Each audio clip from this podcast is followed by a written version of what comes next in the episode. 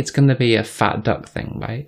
I mean, like Heston will come out and be like, "This is your food, and here is the NFT of the sound and the picture of us cooking it on the blockchain." You pay enough for that food. I feel like you should get an NFT that comes with it. When you were miming that, you you sort of laid something down on the table. I In your know, head, like, what are you laying down? An SD card?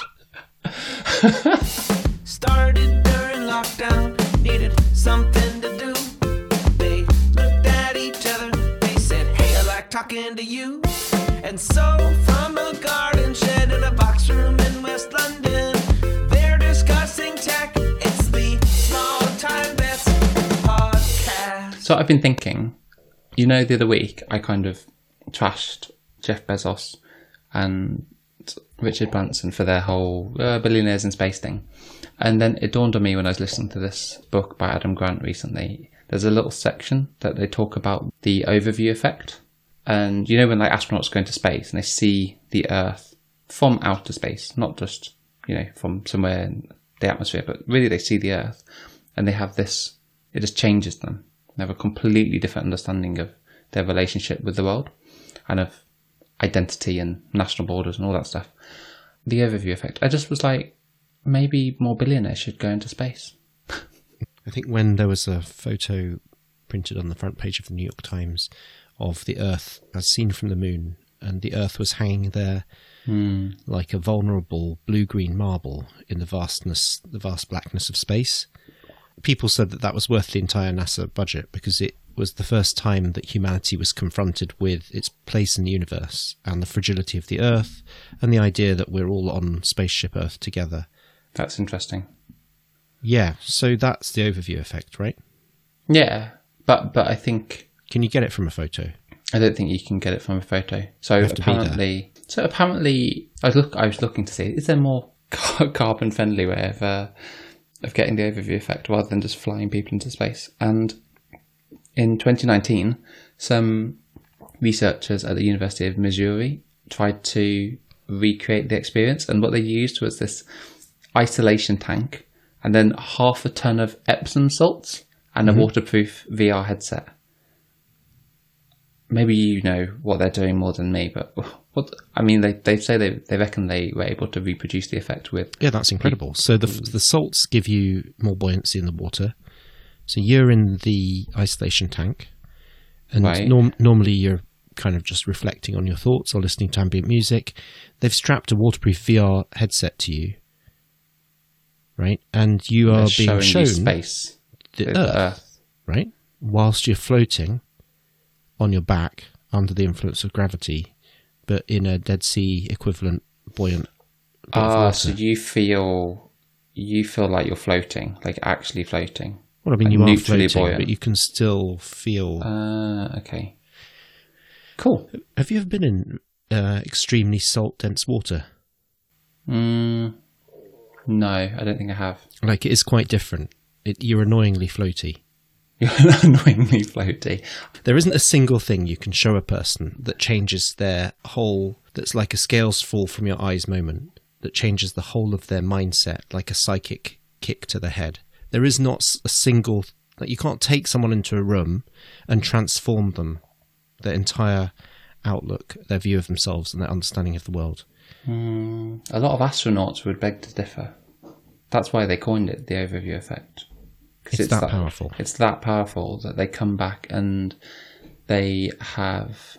This is their own view of it, but they have a completely different appreciation for the role of humanity. They don't understand national borders or politics. They don't see people as.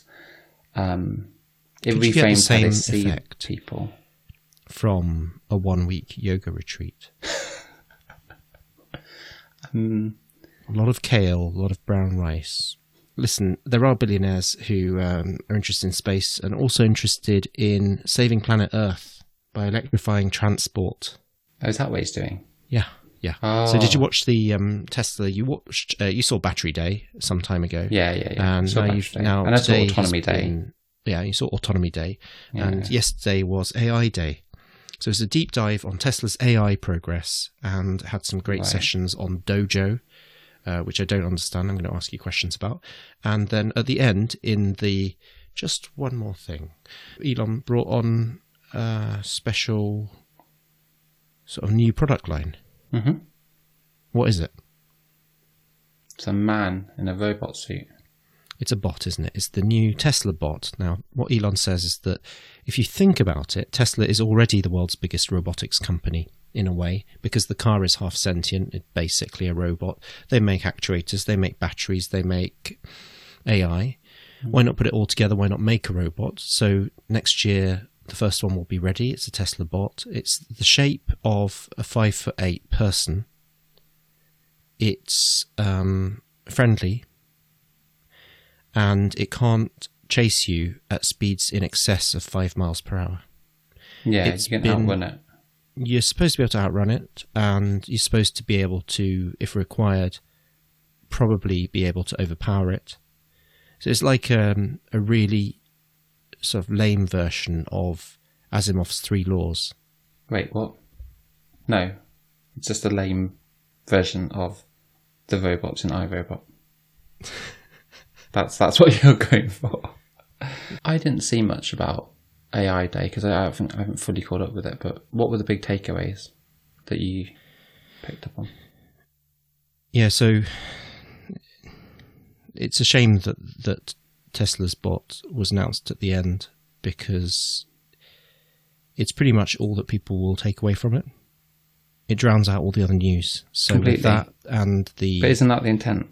I think the intent was a recruitment event to show how far ahead Tesla is on hardware for AI and to get lots of people involved and interested.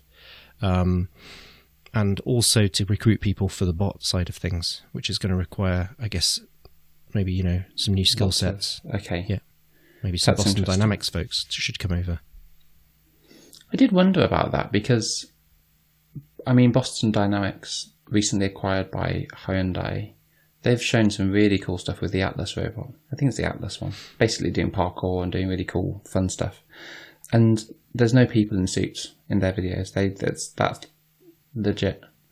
I just thought the timing of this was tricky, given regulators are starting to pick up on Tesla's claims on autopilot and whilst I still look at it from a kind of from a data perspective in terms of miles driven on autopilot versus the number of accidents, you can't deny that there are still there are still incidences where autopilot has been incorrectly used by people because of how it's been marketed. They sit in the back and jam an orange underneath the steering wheel so that it thinks that someone's driving it and then it crashes into an inanimate object because it's just not ready yet.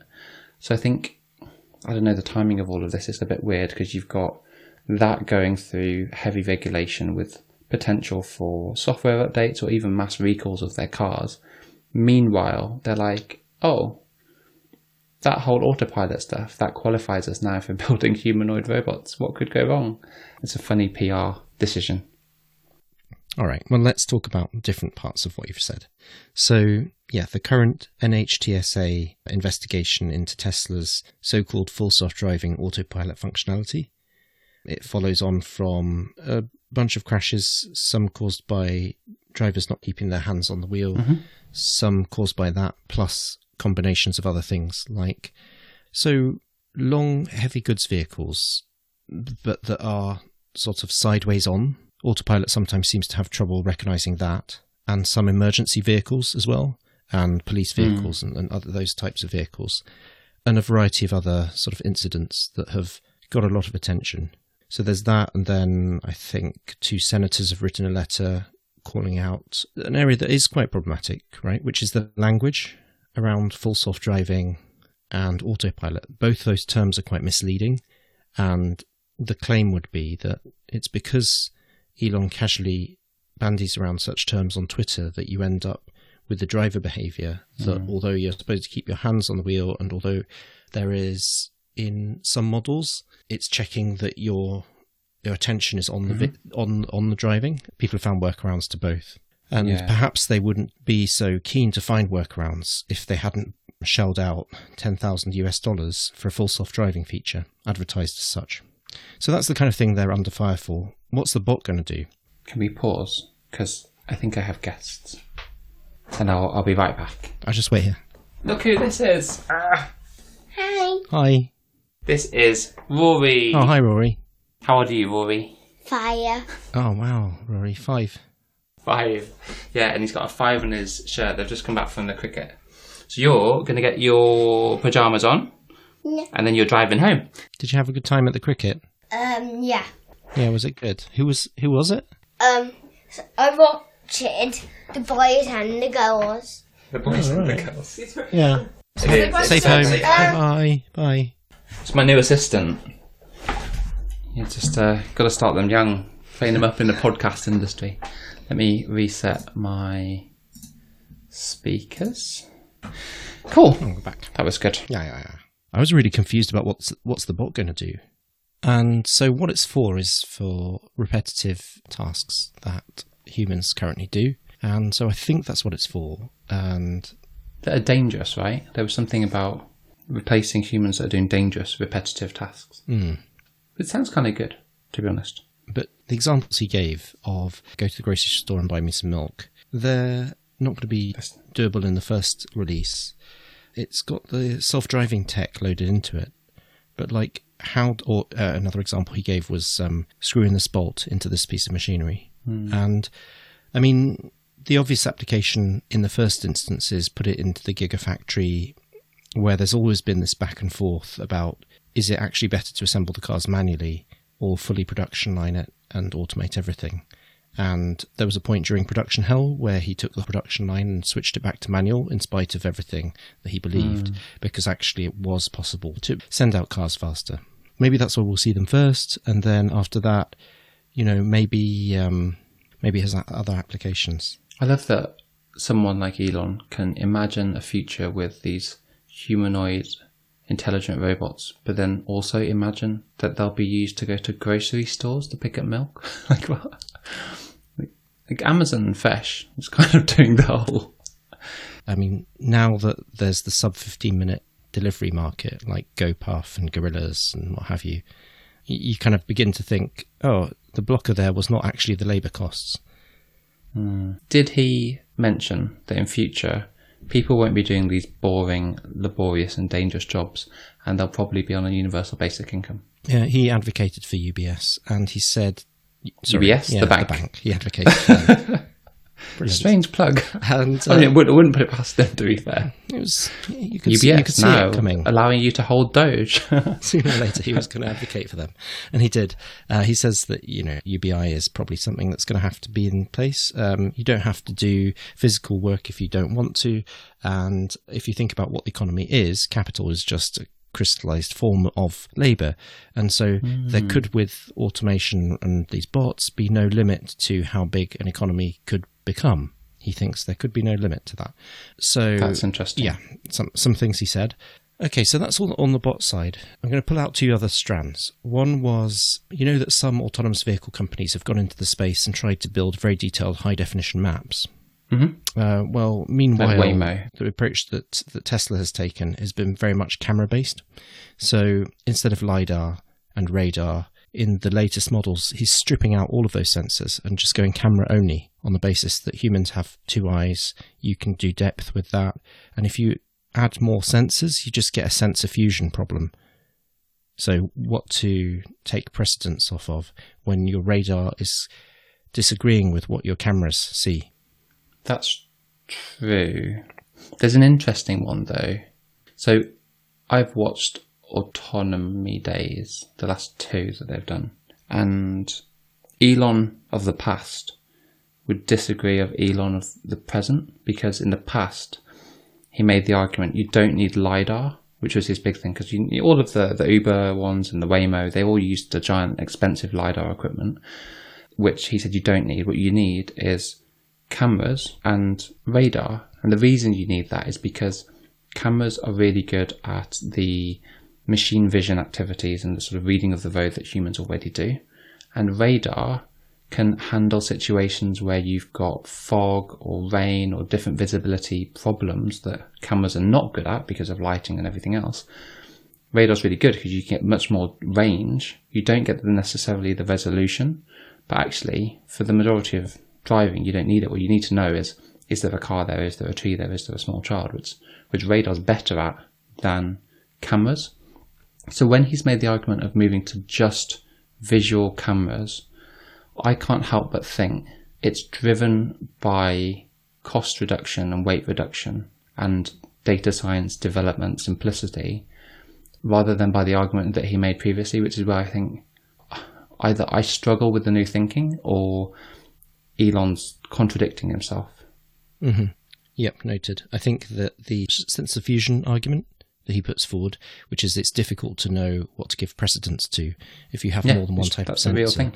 is a genuinely a legitimate challenge. So what they showed this time, which was impressive, was they're doing some very clever joining up of all of the different data that they've sensor fused together to Right. make maps that seem like, on the face of it, they might be kind of almost as good, probably not as accurate down to the millimeter level, almost as good as the maps you'd get if you sent out an array of LiDAR laser dots into the world.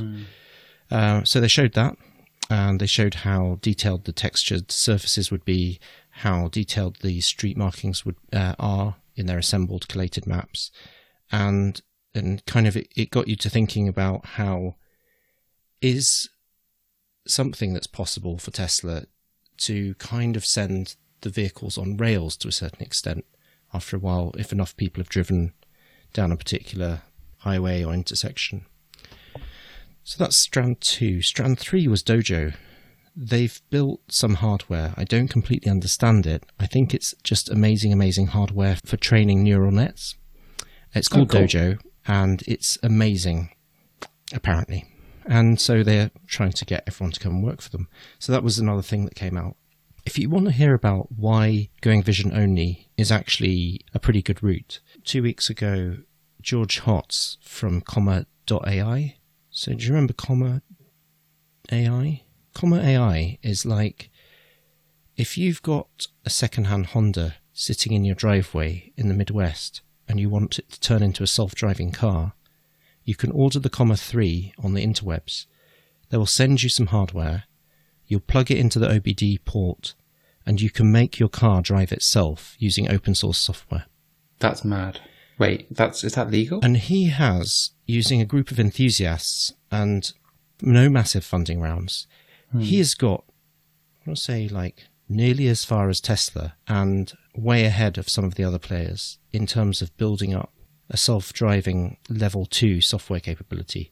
He's quite clear on what he's building. He's building workable interim solutions on the way to full self driving. And at the moment, it's at level two. So he's building an advanced driver assistance system right now, and he's building it just using a community. It's kind of amazing. Uh, also, uh, he's a real personality. So that's George Hotz announcing Comma 3 at COMMA_CON two weeks ago on YouTube. Link will be in the show notes. I think you want to ask me about the future of music, but I, I don't, sure I don't know the future of music. I guess it's more in our lifetime we've seen a few different iterations for music ownership. Even to the point where now it's like just streaming through Spotify or Apple Music or whatever, it's like the default option. It's not CDs or records or tapes. We talked the other day about Audius. So Audius is a blockchain based open music platform for artists. So it's free, you can go to it, it's like Spotify, I guess, but at the moment there's not that many artists on it. Um, but they've done this integration with TikTok, and now I'm starting to try and figure out why that is and what that means. I mean, the why that is is because TikTok has a billion us- a billion with a B users. So for you to be able to, as an artist, access and get your tracks matched to their memes and access that audience is incredible. With two clicks is also incredible. But I think the questions that I had trying to understand this kind of blockchain version of Spotify was is it hosted in a decentralized way? So is it going to be able to take away the hosting costs when it tries to compete with streaming services? And then a sort of initially I was really positive because Muso's like nothing more than a new thing that they know about that is a bit obscure and that lets them discover obscure music before anyone else. And artists are going to like this if it contains, which it does, a channel for them to communicate with their fans better directly um, and make them NFTs and stuff. Um, and other people have tried to build that before. Uh, compare Apple Music, for example, that tried to build an equivalent platform like an internal OnlyFans. Oh yeah, and then like it, it's free, but there's going to be internal mechanisms to handle payment in a way that's more efficient, that cuts out the labels, that does direct distribution, and that maybe somehow resolves the the three part copyright complex layer cake of current music licensing. So that was all really promising. Why were we talking about audio at all? Uh, well, you were talking about it ages ago, but this week on the TikTok news it popped. Apparently, the reason TikTok has partnered with them is interesting. It's not so much, you know, blockchain music. It's more if they wanted to go down the route with Apple Music, Spotify, SoundCloud, any of the incumbents, they face this massive revenue share and copyright issues with normal streaming partnerships that basically grind to a halt. So I think their whole thing is they're launching the sound library, right? TikTok's sound library, and they want to get past that. And so they partnered with Audius because it kind of blazes new Wild West ground in the music area because as an artist, you can just launch your music and then you define exactly the commercial model for it. So it's not they pay you based on streams or listens. At the moment, it's all free, but coming soon, whenever that will be, artists will be able to put in their own models for how people consume and how they monetize it through the Audius platform. Hmm. So that's really hard to imagine because it's super vague. But one artist has said their music is only going to be uh, streamable or listen. You can only listen to it when you're above thirty thousand feet, so in an aeroplane or up a mountain. Other artists will put their music out for free, but to access certain songs or certain additional bonus things, you will have to be tied into their NFT community and all these things. There's a whole different set of business models that I think will get trialed on there. And the TikTok sound library, I think, will be a whole new one. And it's interesting because, like, the biggest song of all time, weirdly enough, is Old Town Road by Lil Nas X, which was discovered and made popular through TikTok. So there's kind of precedence for a completely different way of thinking about being a musician and being an artist using this. I just don't know what it looks like because it's so ill defined. Hmm, amazing. So where does that leave you on the audio token? So it's got some unknowns with regard to the SEC, which might sound really vague, but actually what that means is people in the US can't use it, which is a slight problem if you think about this scaling long term. So they need to resolve that at some point and either get SEC approval or figure out how they get around that compliance bit. The future for Audius looks quite interesting because they've just got so much more that's going to happen in the near future. So allowing artists a payment channel with their audience would be quite interesting. I can imagine a lot of artists would want to try that out, especially independent ones or indie ones that maybe don't like the current setup they have. And then the tie-in with TikTok and NFTs could be just fascinating. There's so much that could come from that that may not resemble Spotify and streaming, but may resemble a completely different thing that we haven't. You know, a bit like the days where you used to get special editions of the CD and it used to have the album art in it. Mm. And that the people used to collect it and it used to be something you owned. Maybe there's a return to that kind of weird artist memorabilia relationship thing via Audius. So that yeah, I'm quite excited for where it could go. I mean, the one thing the Verge article did say that I thought maybe still resonates is that if you start off as the Wild West, you try to be the version of SoundCloud before they brought in onerous pricing and licensing. That stuff, that creeping industryification of music, it, it can happen to you if you're SoundCloud. It could maybe it could happen to you if you're Audius. How will it not happen? If TikTok and new musicians who are for some reason not located in the US manage to create a breakthrough groundswell movement of genuinely enthusiast powered music with fans and fan art and NFT and payments and OnlyFans type subscriptions and so on. Jonathan Tipper, are you ready for this week's Not a Sponsor? Yeah, go for it. All right, so this week's Not a Sponsor is Dr. Karg's Crackers. So you may know Dr. Karg from in 1950 when on the 20th of April, the master baker and confectioner Hans Karg and his wife Bet set up a bakery uh, in, in? Wolkersdorf near Nuremberg, and um, and the mayor commented on the business registration. How he laughed at the time. The mayor commented, "Do we really need a third bakery in Wolkersdorf?" I'm sorry, where is this going? So, have you tried the Dr. Karg's How are you spelling Dr. Karg? K A R G? Have you tried Dr. Karg's delicious Emmental cheese and pumpkin seed crackers? No, I haven't. You may think of it as a kind of crisp bread. Do you really not know what I'm talking oh, about? I know these things. It's the most delicious thing in the world. That's this week's not a sponsor. I can't tell you where to find them. Hunt them out. There'll be a link in the show notes, and I've they had are to Google it. they are fantastic. It's basically These are the best thing crackers. It's a bit like Ryvita, but less disgusting. I wish you'd shown me a picture because I've never known they were made by Dr. No, Karg. but that's exactly were- the problem. You can never find them again. You just know your subconscious mind just knows that you need them. I just thought these were like Tesco. These with the they're not. pumpkin seeds are, are- the ones you should probably Yeah. hunt out. Em- those, those are very good. cheese and Yeah, no, get seeds. those. Just buy What a them. great not a sponsor. Is there a discount code? There's no discount code, and I can't tell you where to find them either. You can probably find it in a shop. All right, and that's this week's not a sponsor. That's my favourite not a sponsor. You're welcome. Great job. It's time for this week in crypto. This week in crypto. and quick market update. So everything's going up. It's good news, everyone. Bitcoin had a wobble, went down to 44 on the the 19th, which I'm going to say was uh, yesterday, but now it's at 49k USD. Almost at fifty. Wow, that's that's interesting. We're back there. Uh, Ethereum's had a quite an even Stevens kind of a week, going down to 2,900 yesterday, but now back up at 3,300 more or less. Um, the I think the big one that people are a little bit surprised by is the Solana round at uh, eighty dollars, representing an eighty percent week on week increase.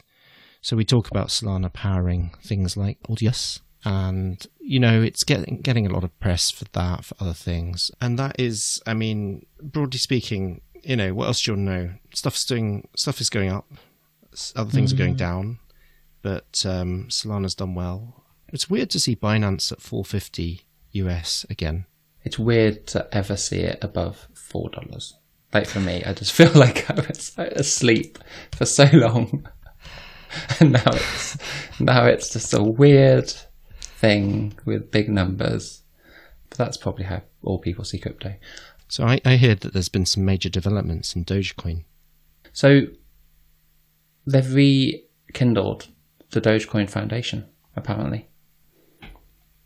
This is the big news.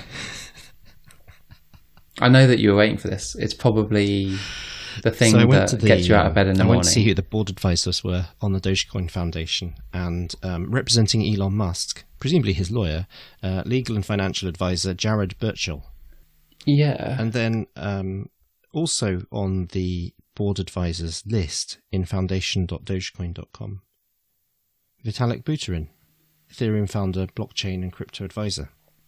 apparently. And also, that my favourite ones, Shibatoshi Nakamoto, Not his real name. in parenthesis, Billy. Um, Doge people will probably know who Billy is. I don't. He is an OG Dogecoin founder, and his role is community and memes advisor.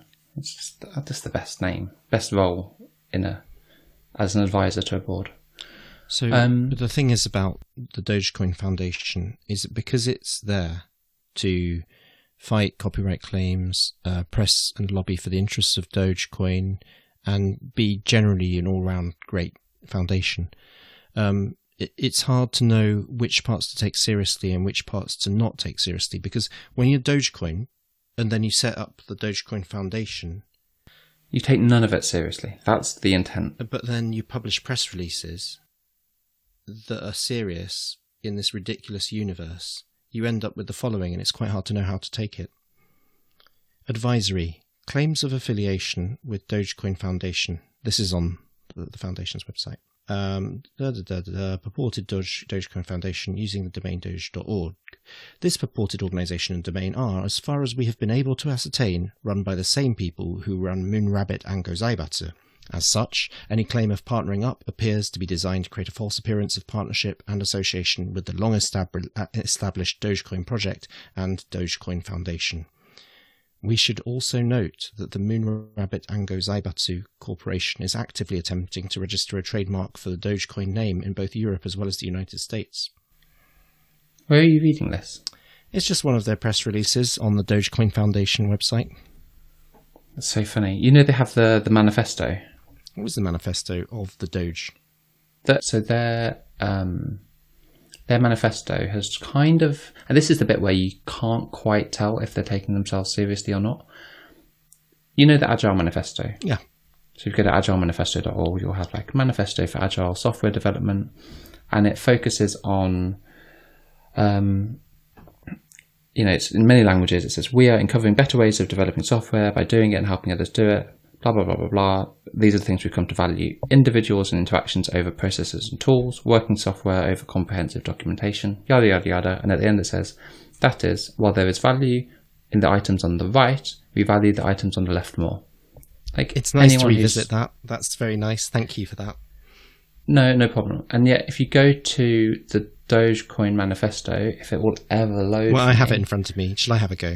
Oh, here we go. Yeah, go for it. Being useful, we value utility over technical brilliance. Being personable, we value individuals and interactions over profit driven economics. Being welcoming, we value collaboration and trust over competition and exclusivity. Being reliable, we value working solutions over speed of delivery. That is, whilst there is value in the items on the right, we value the items on the left. Uh, signatories, seven people's names. So, so it's kind of weird because you look through this and you can't help. Is this a parody? is it? Is it taking itself seriously, or is it? So when you say the Dogecoin Foundation existed, then it didn't exist, now exists again. What's the story there? So, my understanding, and this might not be fully correct, is the original founders had a group of people who were core developers and a community that was just actively developing it. Then Jackson, what's his face, rage quit and it continued in the safe hands of the core dev team. And then it died off about four or five years ago. Or 2014. When was 2014? A long time ago. So it died off and then there wasn't really a foundation. Um, in fact, there's never really been a foundation, but the core team wasn't there. And now they've said they've re-established it and they've brought back Billy Markus and all these people and Max Keller and the kind of some of the original dev team plus weird advisories like the family of Elon Musk and Vitalik and stuff around an actual foundation.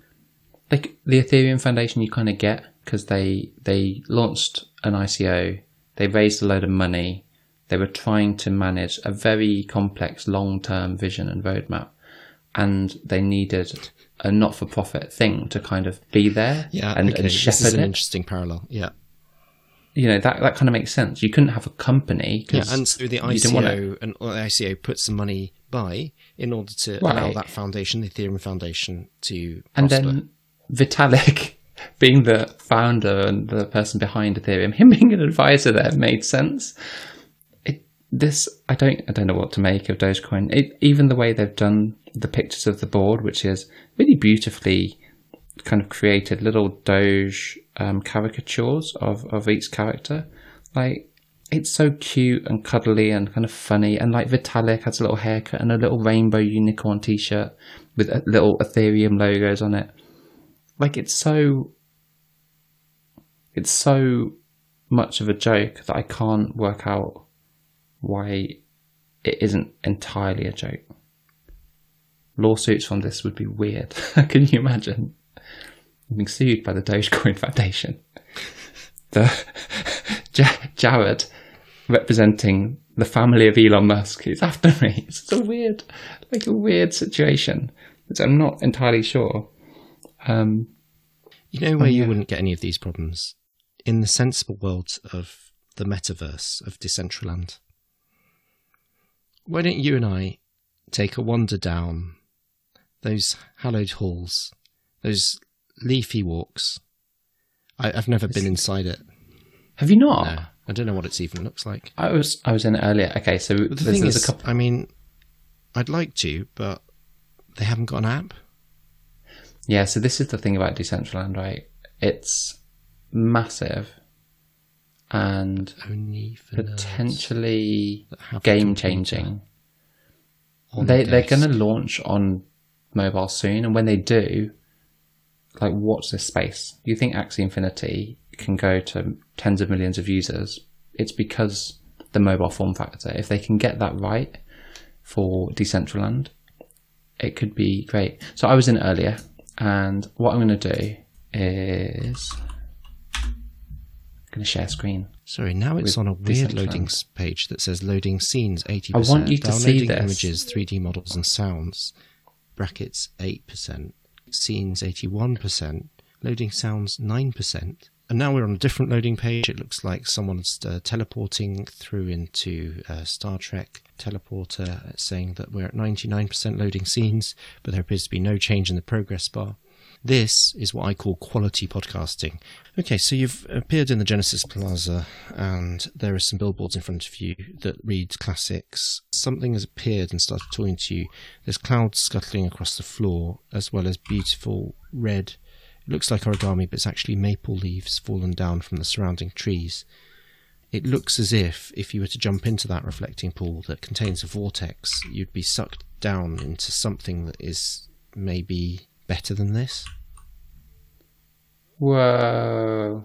I mean, oh my god, there's a giant doge. Like an actual hench giant doge. That's weird. Maybe that's Jared from Elon's family business.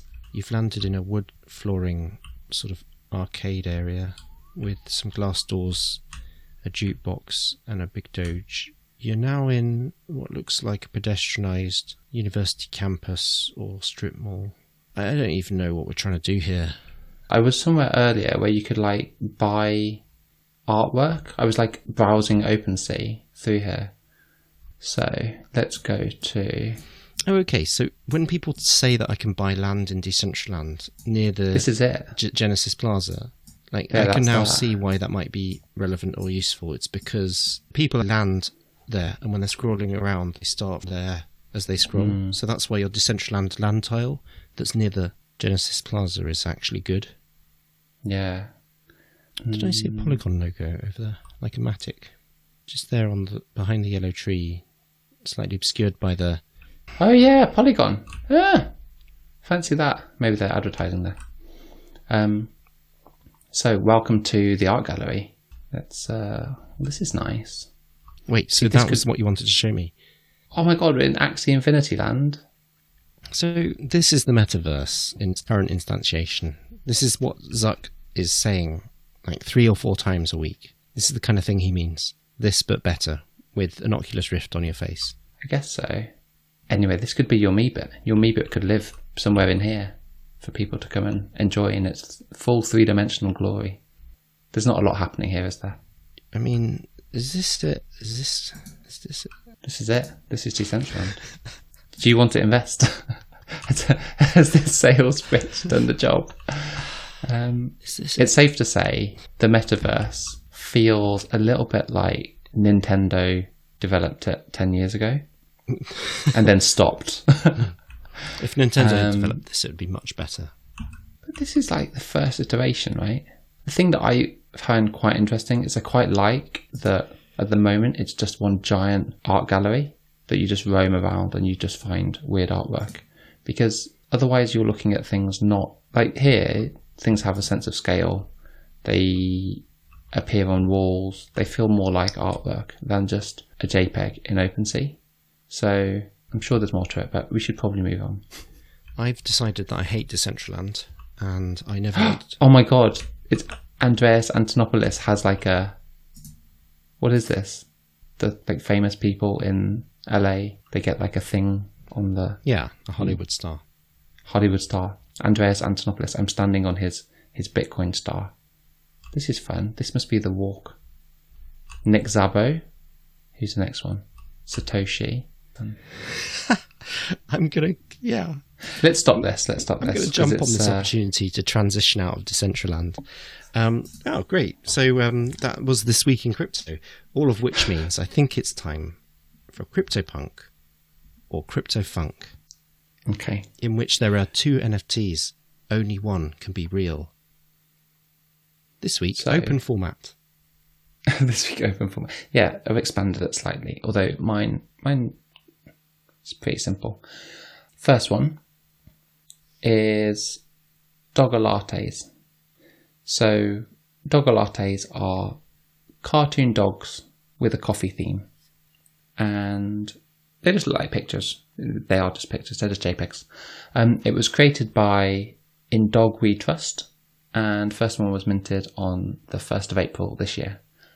There are currently 137 in the series, although they're not limited. New ones keep getting added individually uh, with cool artwork. And uh, I can tell you the top selling one sold on day one for 1.5 ETH, which was $2,965 at the time. And it was called uh, Soy Shiba. So Could you explain to me how is the link made between the dog latte dog and its uh, coffee? So, for example, the soy shiba is this shiba inu like sipping on a soy latte? No, they actually it's it's fun. They look like uh, they look like they're in the coffee cup, or like they're the So, are shape you of the saying coffee cup. that they are So- in the format of latte art?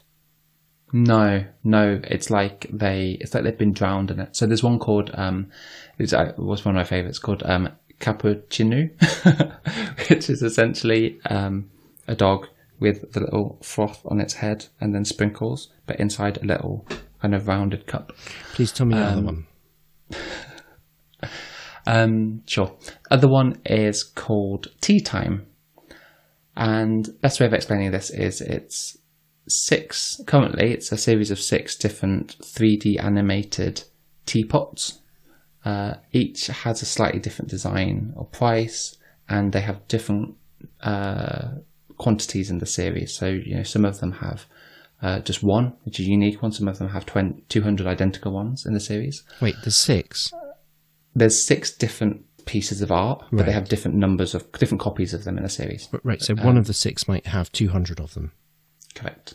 but one of the six might have just one of them. Correct. Uh, it's created by a guy called Perry Cooper. He's a British-born artist, and uh, here's an example of one of them. So one's called Bubble Tea. It looks like a cool 3D spinning teapot, but with loads of bubbles, purple bubbles, just floating through it. Um, How many, The of, first how many one- of that one are there? think there were six of that one, if I remember right. Yeah, the bubble tea one. There's there's one that's got like two hundred of them, and it's called Tease, like T E A S E, but it's um um it's just like a stretchy teapot, just stretches up and down. Very weird. Uh, what else can I tell you? I think the first one was made on the twenty fourth of January, and the top selling price so far was six thousand dollars. What's that in ETH? Mm, I don't know. I don't think that was priced in in ETH. I think that was priced in dollars. Is this on OpenSea? Might be. Where can you buy them? Um, this is on Super Rare. So let's do a quick recap. So there's the um, latte dogs. Say dogs like Americanine and So sorry, what's the latte dog properly called? Dogger latte. Dogger lattes with a S on the end. Yeah. So what's your favourite one of those? I quite like um, Pug of the Black Stuff. Yeah. It's quite fun. Um, yeah. Any other good ones? Uh, mm, there's one called um, Caramel Shar Pei, which is quite quite fun. Yeah, I don't get it. yeah, like a caramel latte, caramel Shar Pei. What's Shar Pei? Sharpay, it's the you know it. It's the Chinese fighting dog, the one with all the wrinkles. They're so cute. So they've just got this super wrinkly, um, like uh, like a frappuccino. They're like really tall, like like a really fat wrinkly one with like caramel syrup going through it. And it's a shape. It's hard to explain, but they're really, really nicely designed. They could, um, they'd be really good um, advisors on for the board of uh, of the Dogecoin. My Foundation, problem here, actually. right, is that usually okay. So let me tell you. Do you want me to tell you what one of your tells is? Mhm. I'm not going to. Anyway, what the deal is that you've done one of your tells for the um, for the, the dog latte one, um, but the problem is that you have also done a lot of work to devise ridiculous puns based on coffee and dogs. And you seem to have, in your vivid imaginary world, a really clear idea of what these things look like. Right? Each one. Hmm. It's ridiculously probably too detailed. So it's hmm. it's and that to me is difficult because the other one, which is a banal piece of artwork by so-called British artist with some teapots and, and inexplicably some of them have six and the others have two hundred, and another one of the six has two hundred, another one of the six ones has just one. It's just bizarre. Like I don't know. That was one is the one that feels like it would be real, but unfortunately, I'm going to have to choose the dogs, even though you did your tell, because you have such a vivid imaginary world thing about the dogs. So the dog, so Dogolate is the um, is the um, crypto punk, and um, the tea thing is the crypto funk. My towels are, are good, aren't they? Um, so Dogolates is is not real. I wish it was because it was fun to invent. And tea time, it totally is real. They're these just bizarre 3D teapots. There's lots of them. I'm disappointed in myself because you did one of your tells and I just didn't follow through with it because your vivid dog things were so real. You really wanted to believe that Americanine and Cappuccino would be real. I mean, they're great. Cappuccino, Cappuccino, Cappuccino would be was very well done. cool. What are yours? I'm just going to try and shake off the feeling of uh, just regret. Um, all right. So the first one um, in CryptoPunk or CryptoFunk is as follows. It's called Meat Space Sizzle Social Club. So, Meat Space Sizzle, Sizzle Social Club is basically a photo of some meat, um, pan fried steak, on a background of a piece of slate. Um, Right. and it's all beef, by the way. You get um, information about like its it's kind of like its equivalent of rarities is, is its cut, its weight, its cost, the duration of the cooking. And then this is the best part, it comes with the sound of it being cooked. Oh wow. Yeah, I know. So, uh, how's the sound? That's like an audio file. So Oh, the, the thing that you get is an image of the steak, of the meat, and it's in its cooked form. It's on a piece of slate, so it's on a black background. Um, you get lots of details about the meat, and then other things to know. Uh, floor price: 0.15 ETH. Okay. 10 items in series 1 25 items in series 2 which is sort of diversified they they have different types of meat in series 2 and that But has always beef. no no it's not so it's other kinds of meat Oh wow. Yeah. Okay. um so that's meat space sizzle social club Gotcha. next um this one is called deaf beef and in deaf beef what you have is a bit of music that has been randomly generated and then um, an oscilloscope an image of an oscilloscope wobbling around to what that music that was randomly generated would be like if it was being pushed through an oscilloscope Right. and um, the floor price for this one is a hundred ETH, Oh wow. and um, in the f- series zero of this, there are two hundred and twenty-one items, and um, those are the two NFTs. I mean, you've done such a good job of making that sound not real. Almost like you're guiding me towards the meat sizzle social club. Meat Space Sizzle Social Club. Meat space sizzle social club. Okay. Wait, spaces in it says space or No, Meat Space, like you know, offline in the Meat Space. interesting. Yeah, no, I know. It, you've got, okay. And um, when when were they both created? Um, so know? the meat space one is not so old. The the, the deaf beef one is quite old. Hmm. And this Deaf Beef one, is it a particular artist who's created it? Who's, who's the creator? Deaf beef. Right, I'm so lost now. I think it was. I was tempted to say that the second one, which was Deaf Beef, was real just because it sounds so crappy. Um, yeah, unless, unless Maybe I should tell you more about deaf beef. Can I tell you more about that? The code that makes the oscilloscope image is entirely on chain, so you don't even need to use IPFS. oh, because it's so small that it can just be So it's held within the actual. and the sound itself of the randomly hash generated music Hmm. is also stored entirely on chain. So it's the first NFT where you're actually genuinely getting the thing rather than an, a thing that's pointing at something else. I thought CryptoPunks, it, you were actually getting the thing because that's that's why they're so small. Yeah, but do they make music? No, no, they don't. And- that's, I mean, that's the reason why I think this is real. I think uh, this this has to be the CryptoPunk and Meat Space Sizzle Social Club is an amazing, detailed and rich crypto funk. Jonathan Tipper, you are correct.